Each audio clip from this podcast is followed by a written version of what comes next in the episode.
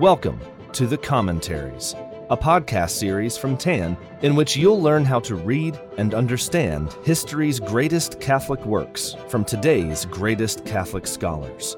In every series of The Commentaries, your expert host will be your personal guide to not just read the book, but to live the book, shining the light of its eternal truths into our modern darkness. Visit tancommentaries.com to get your copy of the book and to subscribe for access to all the great reading plans, new episodes, bonus content, and exclusive deals for listeners of the commentaries. Hello, and welcome to the sixth episode of the commentary series on the Dialogue of St. Catherine of Siena. I am Sister Mary Madeline Todd, a Dominican sister of the Congregation of St. Cecilia in Nashville, Tennessee. Today is the sixth day in our series, and we'll be continuing our discussion of St. Catherine's writing on Christ the Bridge by considering how we travel along Christ the Bridge. This part of our discussion will be based on the Treatise of Discretion and we'll begin with a subsection on how traveling on both of these roads is fatiguing, continuing through the subsection on the baseness of those who pass by the river under the bridge. As we begin, let us start with prayer, using the prayer of St. Catherine of Siena. In the name of the Father, and of the Son, and of the Holy Spirit, amen. Eternal God, eternal Trinity, you have made the blood of Christ so precious through his sharing in your divine nature. You are a mystery as deep as the sea. The more I search, the more I find, and the more I find, the more I search for you. But I can never be satisfied. What I receive will ever leave me desiring more. When you fill my soul, I have an ever greater hunger and I grow more famished for your light. I desire above all to see you, the true light, as you really are. Amen. In the name of the Father, and of the Son, and of the Holy Spirit. Amen. In the last segment, which was the fifth of this series, we discussed the Father's revelation to St. Catherine concerning Christ the Bridge. The father explained to Catherine that even though original sin had made it impossible for the human race to cross unaided to the Father, God willed that the Son should become man, and by the shedding of his blood for us, that he would become a bridge so that we could cross to the Father from this world. Such was the great mercy of our God we saw how the metaphor revealed to Catherine of the bridge that is Christ includes three steps. These steps are both the body of Christ and the states of the soul as it ascends via the body of Christ. The first step is climbed when a soul leaves behind patterns of sin and steps onto the feet of Christ and learns by walking with him and through him to be purified of sin. As the soul cooperates with this grace of purification, it can long to ascend the body of Christ. If that purification continues and the soul perseveres, it can pass to the second step, where looking into the open side of Christ, a person gazes upon his heart, pierced for love of us. When a soul knows itself to be so loved, that soul is inflamed and it is illumined and begins to desire to walk in great virtue. If any one of us enters into that love of Christ and perseveres in walking in virtue, we can continue to ascend and ultimately reach the third step. The third step is the mouth of Christ, where a person experiences a profound union of love with God and comes to rest in the kiss of peace. We also saw that Catherine received the explanation from the Father of how that bridge, which is Christ, is built up of stones of virtue, which receive all of their saving power through the blood of Christ. We could never come to the Father of our own power, our own strength. And so, along that bridge of Christ, we can enter into the church where we can receive the saving body and blood of Christ as the life giving food for our journey. In this sixth segment, the Father speaks to Catherine about the way of traveling along Christ the bridge versus the way of being swept along by the tempestuous river below the bridge. We see this strong contrast between the way of light, grace, and peace that we can experience if we willingly walk along Christ the bridge versus the sorrow and darkness that is ours if we remain in the river. Now, the Father reveals to Catherine that neither of these paths is simple and easy. In fact, there is difficulty along both paths, both the path of the bridge, who is Christ, and the path of the river. As Catherine learns more about these two paths, she marvels that anyone would reject the path of the bridge. Because even though the path of the bridge, walking along the way of virtue in Christ, is difficult, as it is difficult to undergo the purification of our souls, it's nevertheless a way of light and love. The Father reveals to Catherine that even in this life, the one who passes along the bridge of Christ tastes and participates in the good that has been prepared for the soul in eternal life.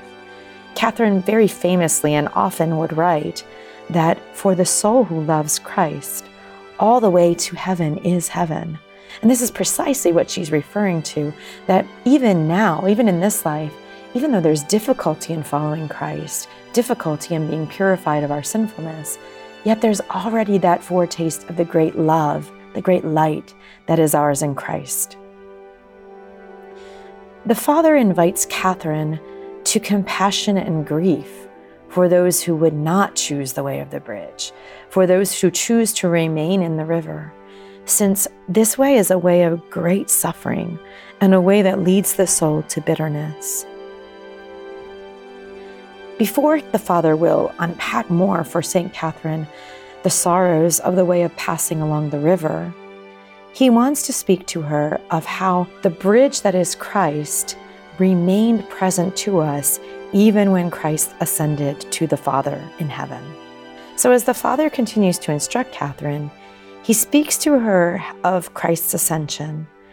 And as we read so often in the scriptures, and the Father says here to Catherine, when Christ ascended on high and was seated at the right hand of the Father, he did not abandon us. Rather, the Holy Spirit was sent forth to humanity so that we could find certainty and truth and receive fortitude to proclaim this truth and have, by the divine light, a remedy for the injustice and the false judgments of this world.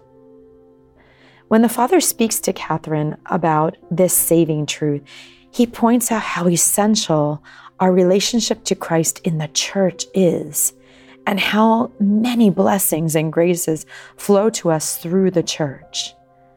The saving truth, the Father says, was spoken through Christ, confirmed by the apostles, declared by the blood of the martyrs illumined by the light of the doctors, confessed by the confessor, narrated in all its love by the evangelists, all of whom stand as witnesses to confess the truth.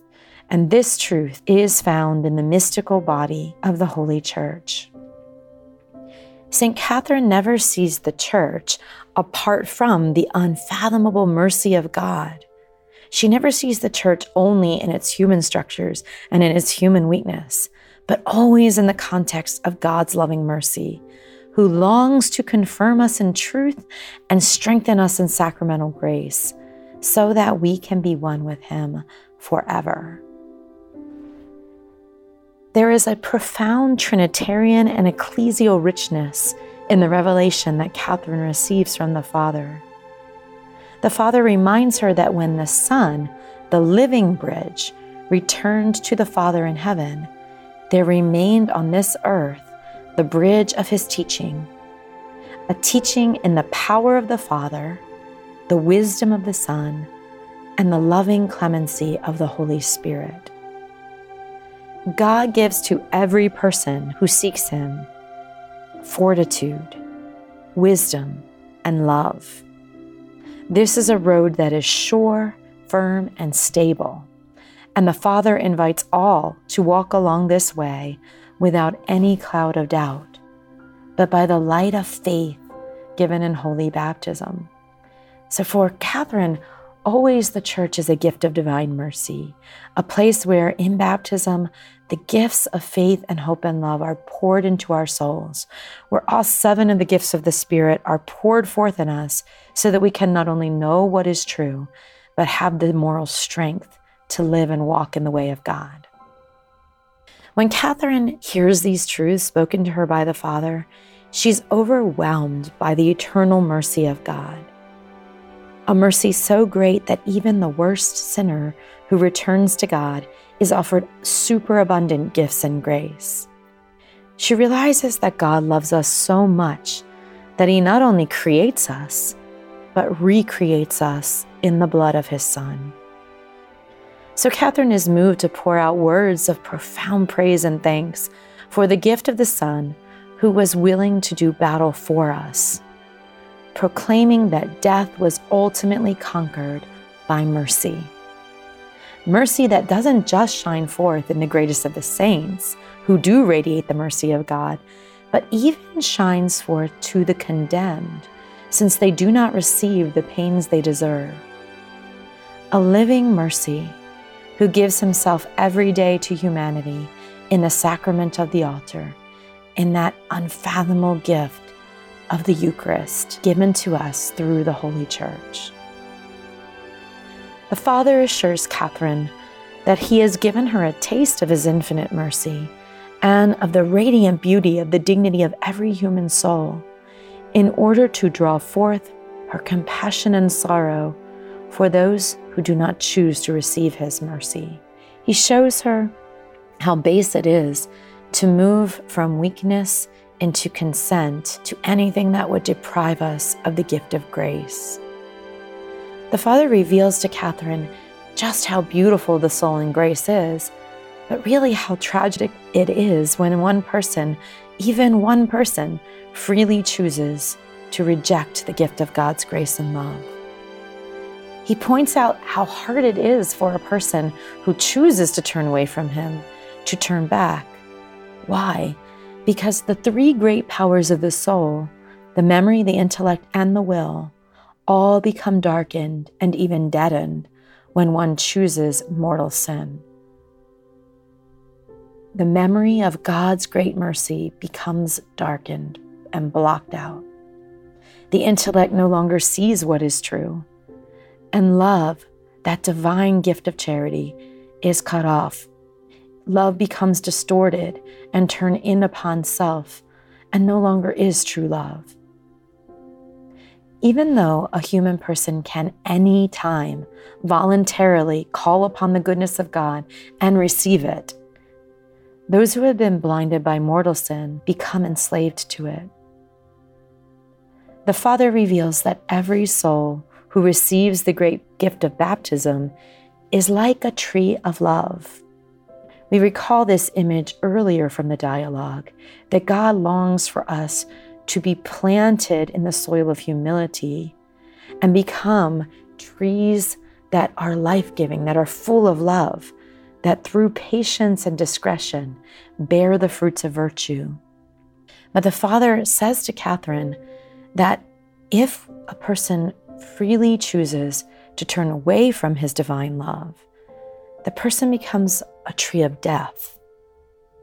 Here, the contrast to that earlier depiction of the tree of life is stark. If one turns away from God, the soul becomes like a tree of death because it is planted in the soil of pride rather than humility. Instead of truth and turning towards God, the proud soul turns to self reliance. And its branches grow through impatience rather than patience, and therefore stretch out in indiscretion rather than discretion.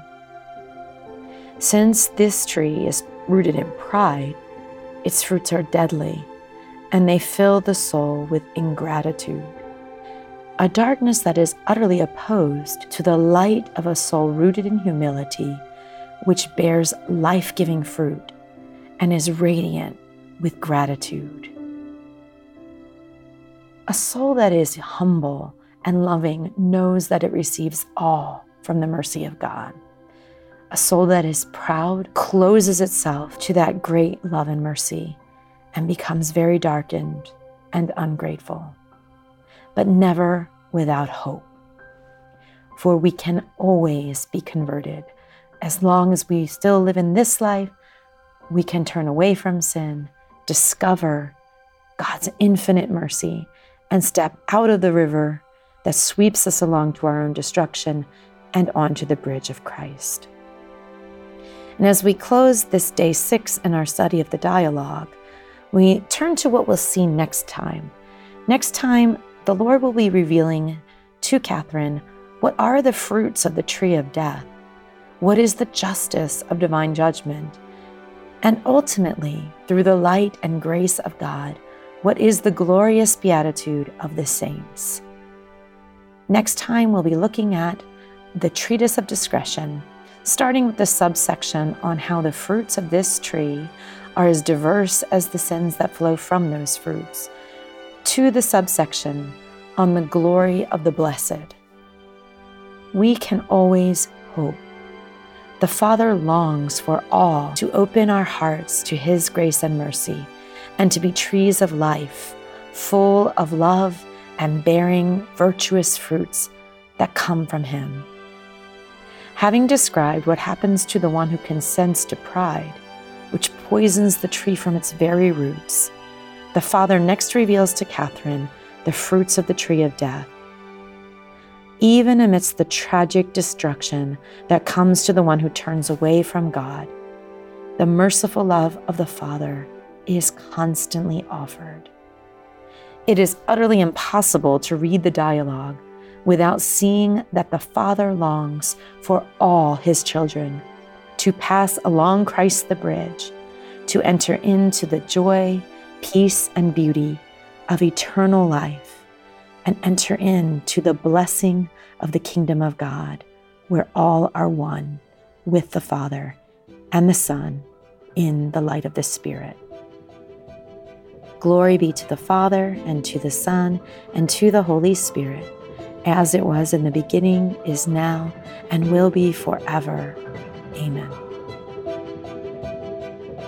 This has been an episode of The Commentaries, a podcast brought to you by TAN. To follow the show, study more of the greatest Catholic classics, and to support the commentaries and other great free content from TAN Visit tancommentaries.com to subscribe and use coupon code COM25 to get 25% off your next order, including the dialogue and countless more spiritual works to deepen your interior life and guide you to heaven.